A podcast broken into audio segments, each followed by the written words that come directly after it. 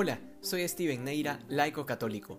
Jesús nos revela hoy que el Padre solamente se da a conocer a los pequeños. Y este detalle que corresponde a la intimidad de Dios es un detalle que solamente Jesucristo nos lo podría dar, porque Él es el Hijo por naturaleza y nadie más conoce tanto al Padre como Él. Conclusión, no hay duda alguna, Dios no se le revela a los soberbios.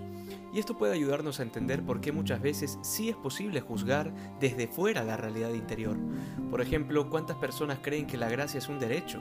Católicos que se acercan a la iglesia para exigir la comunión. Hace poco leía sobre unas religiosas que exigían el derecho, entre comillas, a ser ordenadas. Una locura que sabemos muy bien que es imposible, pero además queda claro que no han comprendido qué es un sacramento. Es una gracia, un don, nunca un derecho. Y a partir de estas actitudes uno puede comprender que la persona que tenemos enfrente difícilmente tiene una intimidad con Dios, porque como nos lo enseña hoy el Señor, Dios se revela a los sencillos, a los humildes. Y es que además tenemos ante nosotros al misterio de los misterios. Jesús habla con el Padre y nos deja ver esa intimidad de la Trinidad, que está oculta a los ojos de los que no tienen fe. Lo que profesamos en el credo, engendrado, no creado, de la misma naturaleza del Padre por quien todo fue hecho. El centro de la fe cristiana ha sido revelado solo a los sencillos y humildes, y no a los sabios y entendidos.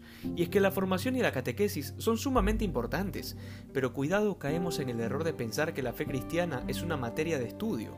Cuidado con llenarse de libros y de conceptos con términos sofisticados sin primero, sin primero haber entendido que el camino para conocer a Jesús es la profunda vida de oración porque uno aprende a nadar metiéndose a la piscina y no estudiando las medidas de la fosa y el pH del agua. Finalmente Jesús dice que nadie conoce al Hijo sino el Padre, y nadie conoce al Padre sino el Hijo, es decir, son inseparables. Y esta es una clara contestación a aquellos que les encanta decir que son espirituales pero no religiosos. Les adelanto, no solo ellos son espirituales, todos lo somos porque la espiritualidad es una característica propia de nuestra alma. Es lo que permite que el alma siga viviendo a pesar de que el cuerpo muera. Lo que sucede es que estas personas, cuando dicen que son espirituales, quieren de alguna manera dejar claro que no frecuentan ninguna iglesia ni se identifican con una religión, sino que meditan. Y bueno, cada uno tiene como un concepto distinto y particular de lo que creen que es Dios. Sin embargo, la vivencia de lo divino es imposible sin la experiencia religiosa. La religión significa justamente la unión, el religar al hombre con Dios.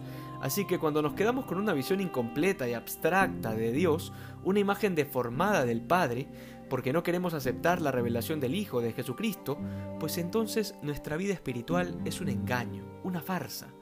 Hoy Jesús nos pide ser de esos humildes y sencillos que aceptan la profundidad de la revelación, del misterio de Dios. Por tanto, vivamos con convicción este llamado y seamos más santos que ayer. Dios te bendiga.